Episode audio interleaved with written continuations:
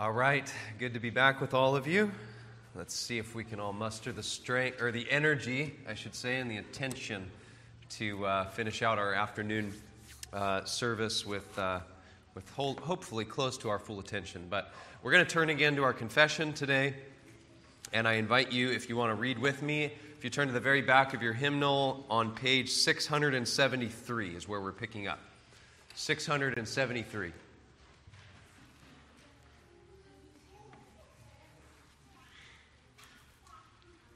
So, this will be part three and the final part of us opening up chapter four on creation.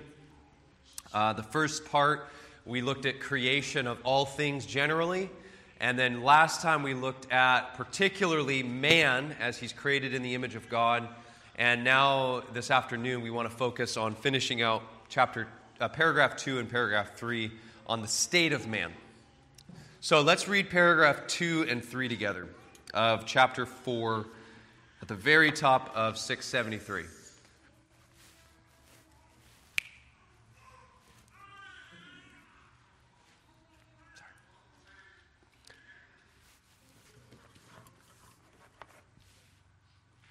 Okay, chapter 4, paragraph 2 and 3. After God had made all other creatures, he made man, male and female with reasonable and immortal souls, rendering them fit unto that life to God for which they were created, being made after the image of God in knowledge, righteousness, and true holiness, having the law of God written in their hearts and power to fulfill it, and yet under a possibility of transgressing, being left to the liberty of their own will, which was subject to change. Besides the law written in their heart, uh, excuse me, besides the law written in their hearts, they received a command not to eat of the tree of, of knowledge of good and evil, which, whilst they kept, they were happy in their communion with God and had dominion over the creatures. Amen. Let's, uh, let's pray and then we'll, we'll uh, dive in together. Let's pray. Father, we unite our hearts again uh, this afternoon of this Lord's Day, asking for you to bless us. Father, thank you for the blessings of belonging to your church, of the means of grace, of fellowship, our friendships together. We thank you that you have made us like a band of brothers, and you have caused us to stand side by side in the defense of the gospel. And we thank you for the sweet bonds of love that we have for one another. We pray that this afternoon we would be strengthened in our usefulness. Pray that we would understand your word more deeply, that we would be ready in season and out of season to give a reason and a defense for the hope that lies within us. We pray, Father, that you would help us to be more useful in your service. Give us boldness, give us courage. We pray that we would accurately handle your word so that we would be a good witness to the unbelievers in our lives. Bless us and instruct us, we pray. We ask in Jesus' name. Amen. Okay, well, last time in the confession, we um, considered the first half of paragraph two. Paragraph two focuses on uh, the creation of man. And we looked at last time the unique place that man holds in creation why and how man is separate and distinct from the beasts. Um, we looked at what it means for man to have a reasonable and immortal soul. And also, we introduced something of what it means for man to be the image of God.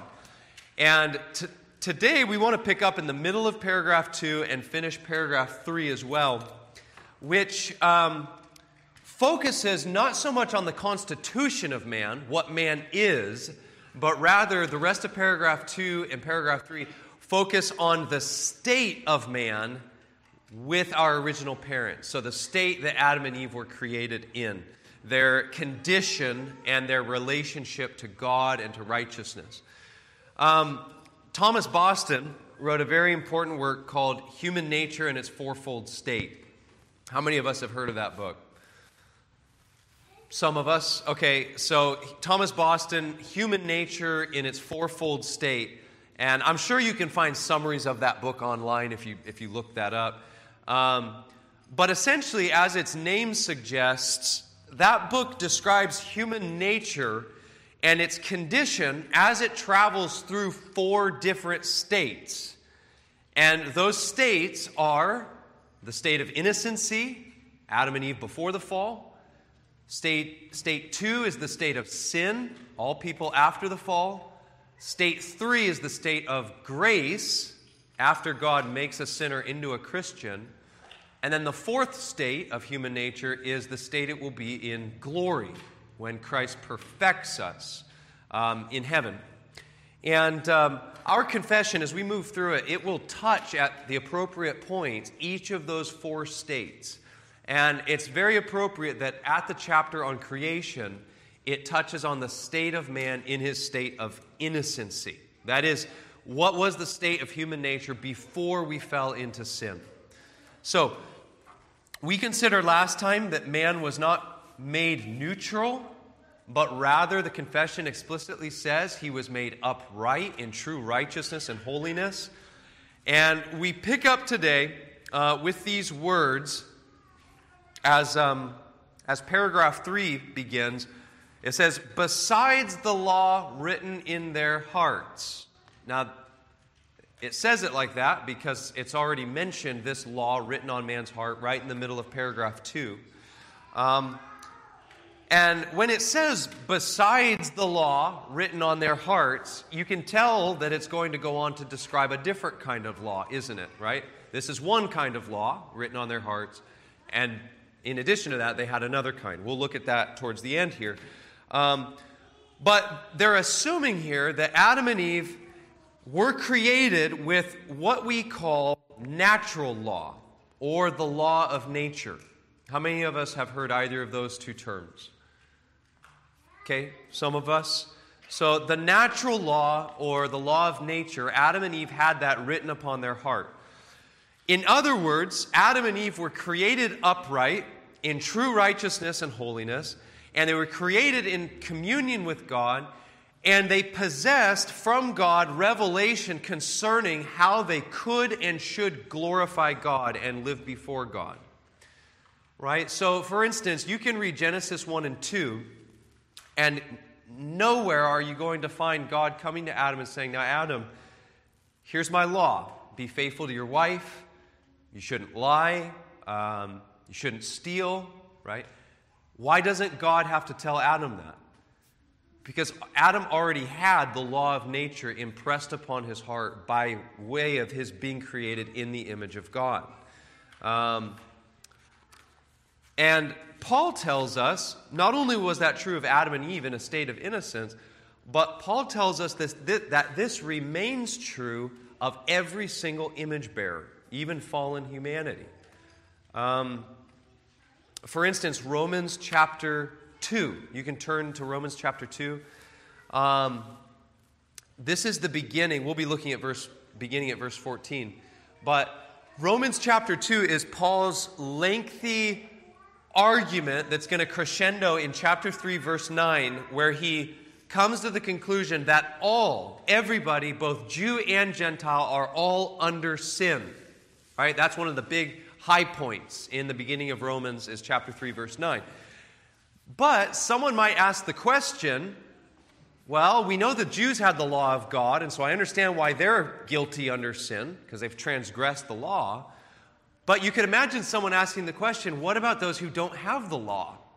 Right? I mean, Paul even says in chapter 5 that where there is no law, there is no transgression. So, how are Gentiles accounted as sinful before God even though they don't have the law?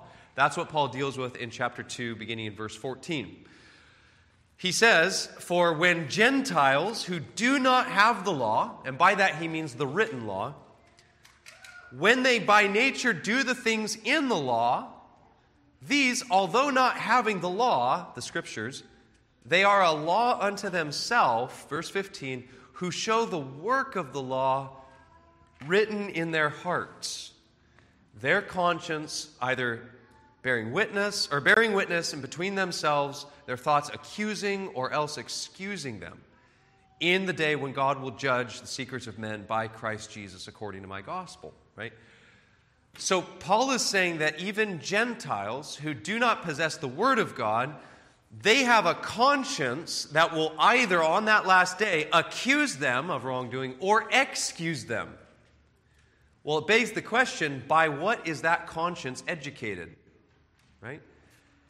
And Paul's answer is that conscience is educated because even the Gentiles have the work of the law written upon their hearts. Okay? Now, I want to make a clarification here. That can sometimes confuse people because one of the main promises of the new covenant, right? You think of Jeremiah 31 or Ezekiel 36. One of the main promises of the new covenant is that God is going to do what? He's going to write the law upon our what? Our heart. And so sometimes people hear that and they think, okay, that seems a bit redundant. If Adam and Eve already had the law written on their heart, and you're saying so to all of us, seems like kind of a redundant promise for God to say that we're going to, you know, I'm going to write my law on your heart. Here's what's going on there God is using similar language, but to communicate two different things. Okay? Um, context is important. When Paul is speaking in Romans 2 of the Gentiles, who don't have the written word, but they still have the law of God written upon their hearts, he's saying that they have the standard of the law by nature, right? Um, that, that's why we can see, even today, in parts of the world where Christianity doesn't have influence, you can still see evidence of the natural law working itself out in societies. Um, usually, societies um, have, for instance, an idea of marriage, even though not denying it can be uh, twisted by the, you know, sin clouds are uh, the clarity of the law of nature, but there still are generally laws regarding marriage. There's laws regarding theft, murder. Um, you see this in men everywhere who, even though they worship false gods, clearly it's been put within us that we have a duty to worship our Creator, right? Um, so, um, let me see, where was I? So, the natural law, even though it's distorted because of sin, continues to show in uh, fallen humanity. And that's what Paul is saying in Romans 2 that fallen man has the standard of the law written on his heart, right? Now, when Ezekiel and Jeremiah promise the writing of the law of God on the heart as a promise of the new covenant, they're not denying what Paul is saying. They're talking about something different. When they emphasize that the law will be written on the heart of God's people, they're saying that in contrast to the old covenant where the law was written where? Two tablets of stone, right? And Paul makes that um, connection in 2 Corinthians chapter 3, um, where Paul says, You guys are my epistle, right? Um, you Corinthians. Um, the law, the administration of condemnation, had the law written externally on two tablets of stone, but now you guys are the epistle of God, right? You're the proof of God's um, truth in the gospel, basically. Um, and so that's what the new covenant is promising is um, the reality that in addition to the external law of God, which God gave to Israel, in the new covenant, God is saying, Hey, Israel, I know that you couldn't keep that law because I didn't give you the power to keep it. I'm going to take that external law and I'm going to write it on your hearts with power. And obviously, that's in, intimately connected to the gift of the Holy Spirit. Uh, but that's what the new covenant is getting at when it says the law will be written on our heart. It's not just an issue of information, it's an issue of new power to keep the law so that we can obey it from the heart, unlike Israel. Okay? So, just, just a cl- clarification there. Um, similar language, but describing two different things. So, Adam and Eve had this um, law written on their hearts. They had knowledge of the moral law, the Ten Commandments. And then the confession says, and they had power to fulfill it. Okay? So Adam and Eve not only had the guidance of the natural law, but they had the ability to fulfill it. So it wasn't like God created them and then told them to do something that was outside of their ability to do. Um, th- this is often, if you read um, theology, this is often referred to Adam and Eve's ability. They were, um, they were able not to sin. Was it Augustine who wrote uh, all, the, all, the, Latin, you know, uh, posse non peccare, non posse non peccare? Yeah. So if you want, uh, you know, something fun to memorize and impress all your friends, read, I think it was Augustine. Um, but Adam and Eve, unlike us in a state of sin, um, they had the ability not to sin. In other words, they had the ability to obey. They had power to fulfill what God told them to do. Um, and I, I, mentioned a couple weeks ago when we were in John um, the difference between moral and natural inability. And I emphasize that sinners born in a state of sin, we cannot please God. We cannot come to Christ on our own because we love sin, right? We're enslaved to darkness. We need to realize when we're talking about Adam and Eve, we're talking about a state that we have never known and never could even imagine. They had not fallen, their natures were not fallen, they were created upright in true righteousness and holiness, and so they could obey God and please God. And yet, the confession says they were under the possibility of transgressing, being left to the liberty of their own will. Um, now, I mentioned Augustine and Boston, Boston with his book on the fourfold uh, human nature and its fourfold state. Um, I, w- I want to just explain this. If you've been around Bethany, you've heard me explain this in different contexts probably before, but uh, it's good to just have it clearly set out before us. I mentioned that our confession will mention at different points in the confession all four states of man's nature. Here we're looking at the state of innocency, um, in chapter 9 on free will, we'll look at um, basically how the will changes throughout all four of these states. Um, but when you think about human nature, it's not that we have more than one human nature, it's that human nature is undergoing changes as it moves from different state to different state, right? Um, so before the fall, Adam and Eve had the ability not to sin. They were able to obey. Yet they were mutable. They were changeable. They could fall from that. Uh, obviously, they did. Um, after the fall, we have the second state in which human nature finds itself, and it became impossible for man to not sin. Right? So, man went from in the garden able to not sin to then going in a state of sin, he's unable to do anything but sin. Then, as God brings a sinner into a, state of grace by saving him, he now again has the ability not to sin, right? And that's important for us. We need to realize that as Christians, we're not the same as we were when we were not Christians, right? When we were not Christians, we were enslaved. Sin had dominion over us. Everything we did was sin. That's not true of the Christian. The Christian is not perfected yet, but nonetheless, to deny that we're able to now obey God sincerely from the heart is to deny God's, the work of God's grace in our lives. So that's the third state. Man is restored to a place where it is again possible not to sin.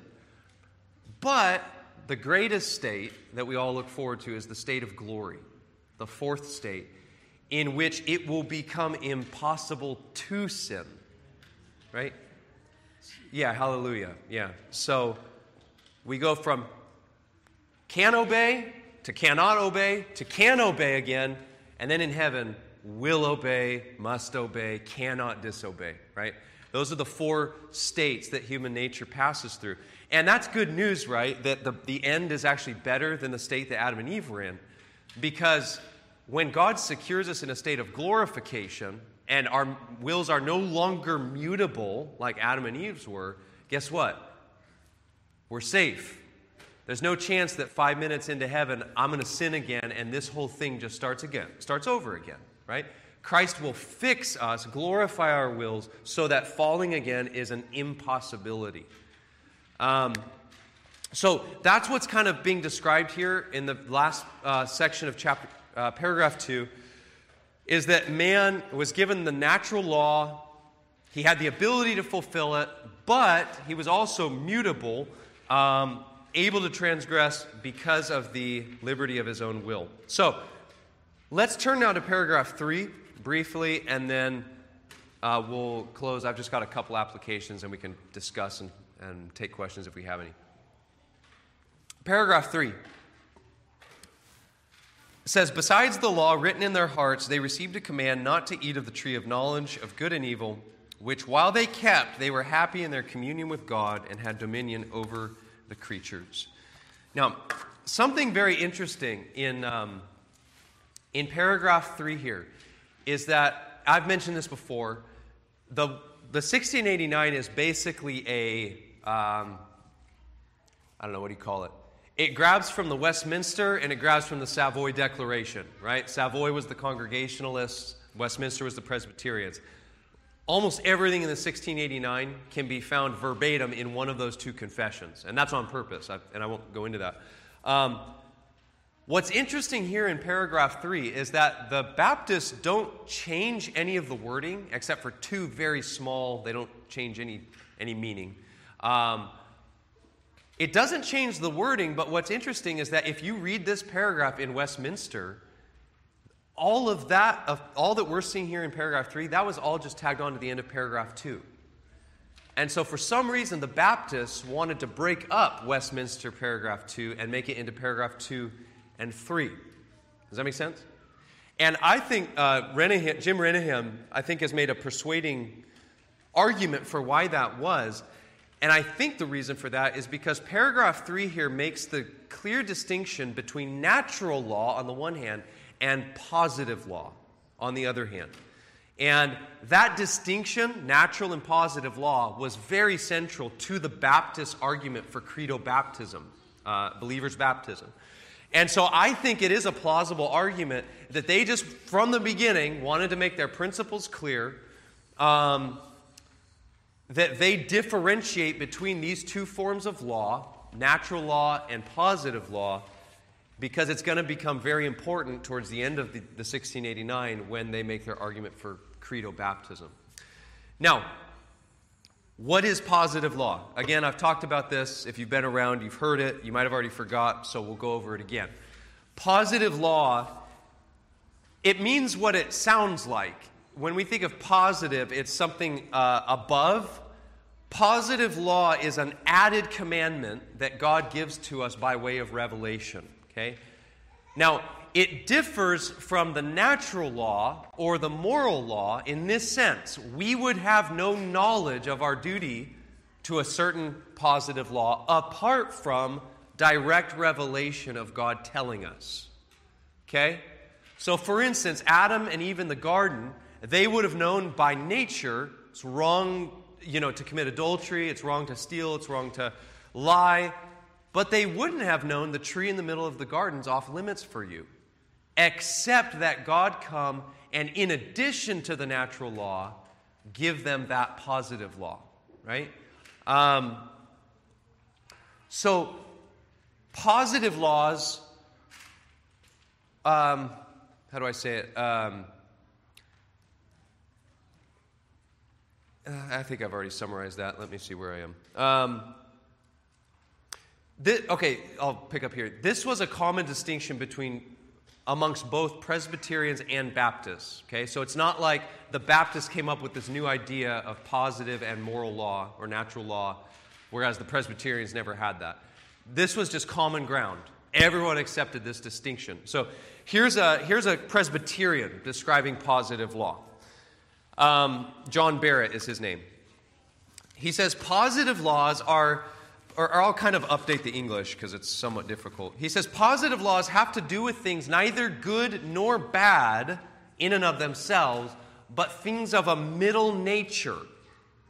Right? So positive laws have to do with things that are not intrinsically bad or intrinsically good, but things of an indifferent nature. And then he says, which yet become good when they are commanded of God, or become evil when forbidden by God. He says, the goodness of God would never command anything evil in itself, and what the Lord commands, though indifferent before, Yet, being commanded, it becomes a necessary duty. And what he forbids, though it was lawful enough before, yet being under divine prohibition, it becomes sinful. So, does that make some sense? That, for instance, um, circumcision, right?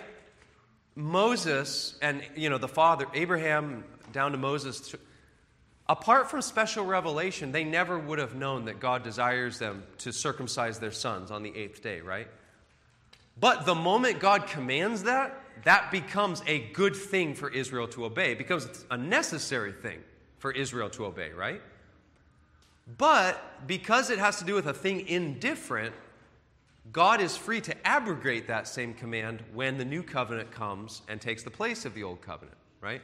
And that's the thing about positive laws is that they come and go, right? Food laws are positive laws that came and they went.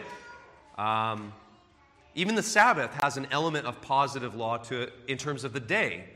It used to be Saturday, that was commanded of Israel. And then Christ comes, rises from the grave on the first day of the week, and the day changes, right? So that, that's the difference between um, natural and positive law. But the point here is that this distinction becomes key when we come to understanding that one prohibition that God gave Adam and Eve in the garden to not eat of the tree of knowledge of good and evil. Um, this, apart from this command, um, if God had not given it to Adam and Eve, they would have been free to eat of all the trees. But because God came and He gave them this additional command, this tree now becomes off limits. And in addition to the law written on their hearts, they now are told to not do this one thing. And why? It's because God was testing their love and their trust of God by this one prohibition. Adam and Eve, everything else in the garden is yours. Just this one thing is off limits. And the confession says here what the result would have been as long as they obeyed. It says, which while they kept, they were happy in their communion with God and they had dominion over the creatures. As long as Adam had obeyed this commandment, they would have enjoyed the greatest of blessings, communion with God, which is another way of saying basically the essence of heaven, right? Um, if you read chapter 32, paragraph 2, um, in the confession, the words are very relevant and, and uh, parallel to these words here in chapter 4 when it speaks of the blessedness of the redeemed at the last judgment. And it says, On the last day, then the righteous shall go into everlasting life and receive that fullness of joy and glory with everlasting reward in the presence of the Lord. And so, as long as Adam and Eve obeyed this command, this happiness belonged to them. And it even says that they're, uh, as long as they obeyed, they would also maintain their place of dominion over the creatures. And that's simply a way of saying that they would keep their first estate. Right? The first arrangement that God had made with Adam and Eve, in which it was full of blessing and goodness, God is saying, as long as you keep this command, these things will all remain yours. You will be take dominion over the over the creatures, and you will be my, my vice regents on the earth. Sadly, of course, we know this state was lost. Adam and Eve did rebel, and we will pick up on that um, in chapter 6 when we describe, uh, talk about the fall and the effects of, of the fall. But let me, let me just close with two applications, uh, and I'll, I'll be brief here. Um, two things, there were many that we could bring away. I, I, have two. Both of them have to do with the idea of natural law or the law of nature. Um, what this means is that every single human being who's ever been created in the image of God has the law of God or the work of the law of God written upon their heart. And why that's significant is it means that we have a common ground with every single unbeliever in our evangelism. Right? And what, what I mean by this is, what do you do, and I'm sure many of us have experienced this, what do you do when you're trying to witness to someone and you're trying to get them to feel the, you know, the terrors of the law and, you know, hey, what you're doing is sin and all this? What do you do excuse me, when someone just says, you know what, I don't feel bad for not worshiping God. And uh, I don't think that what you call sin is sin. Like, it doesn't feel wrong to me. Um, you know, you, you Christians have your standard of right and wrong. I have mine, and I'm pretty at peace with what I'm doing. Right? They just want to turn it into a subjectivism. Right? What, what do you do? Well, number one, what you do is you can't believe them. You need to believe God's word that unbelievers, though they can try to suppress and explain away any objective God given standard, they cannot erase the law of God from their hearts. Paul tells us in Romans 2 that the Gentiles have consciences which will either excuse them or accuse them, which means that conscience is still working to a degree.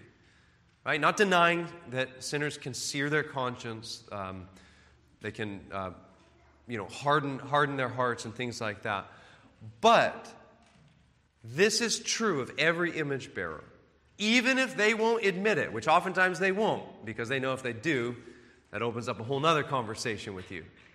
But even if they won't admit it, we as Christians, we gently press upon them what we know they already know, even though they won't admit they know it, and we, it's like testimony. We know that inside they've got a testifier that's saying, This is God's truth, this is God's law. Now they're saying, you know, be quiet, be quiet.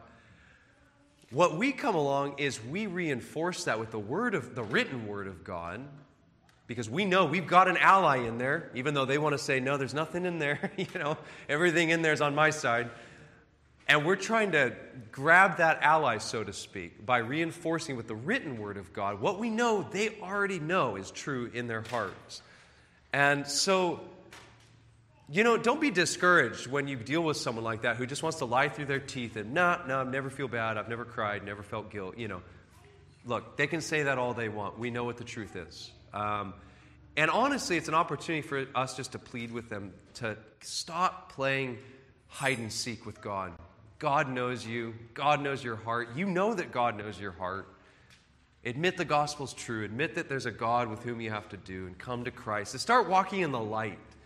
Right? How much better is it to walk in the light of truth and let God search us in his mercy than try to hide in the shadows and pretend like we can evade the, the one who knows all things. So that's, that's the first thing is that we have an ally.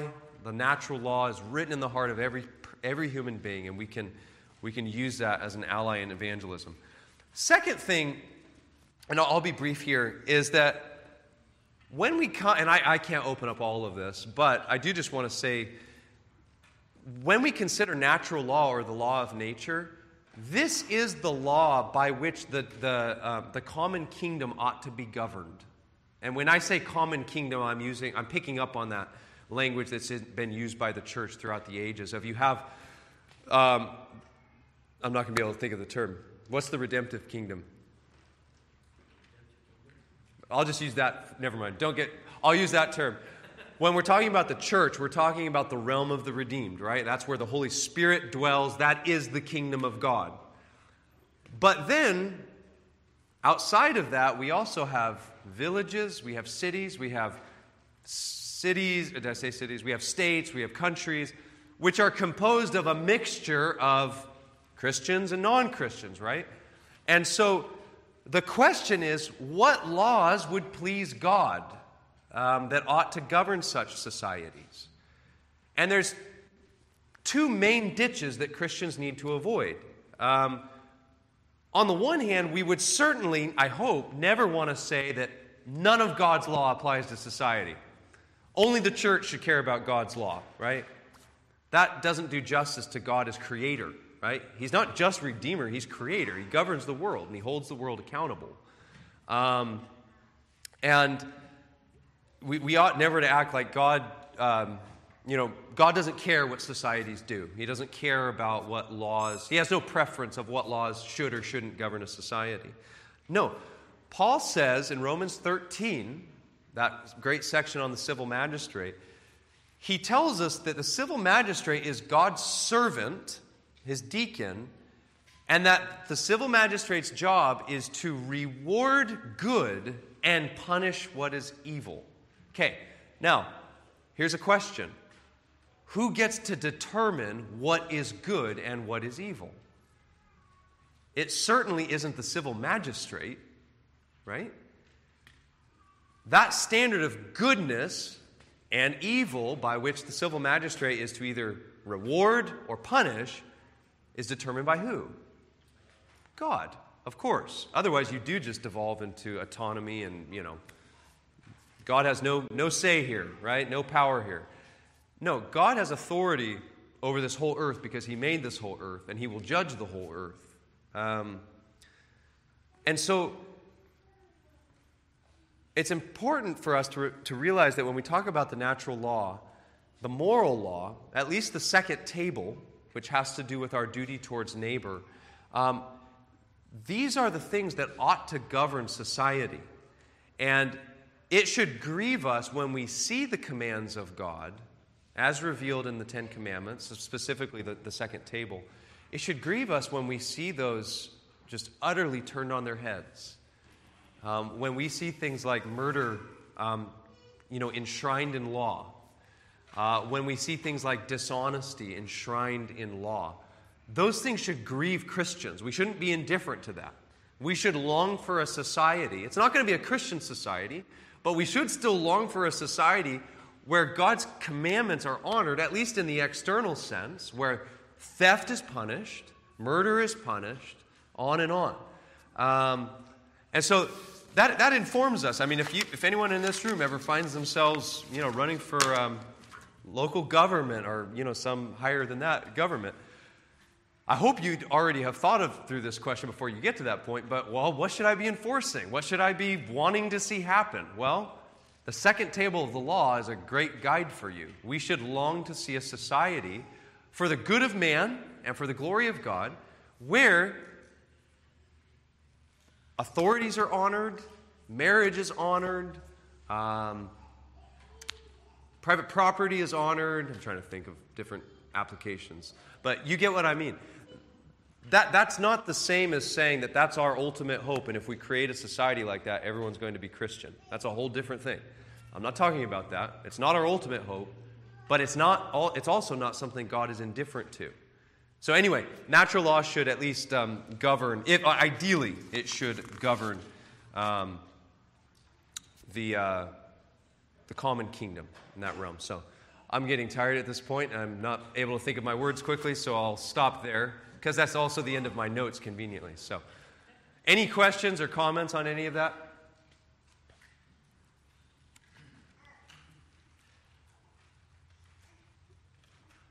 I don't know if we, or if I need to get this mic. Oh, you've got one, Ken?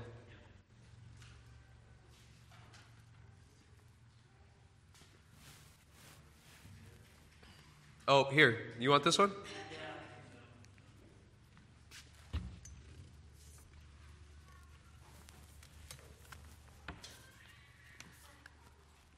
Mm, there. Hopefully it comes on.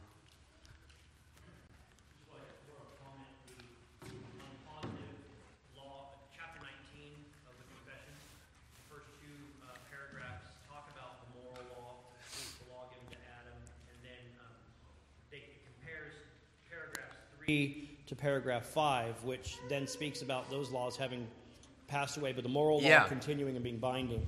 Yes. Um, so it's just another way in which our confession speaks uh, about the difference between positive law uh, and the moral law that is given. Uh, even the sundry laws uh, given to men are given to Israel in the time uh, for that purpose. Uh, Yeah. So that's kind of a helpful place to see that as well. Yeah.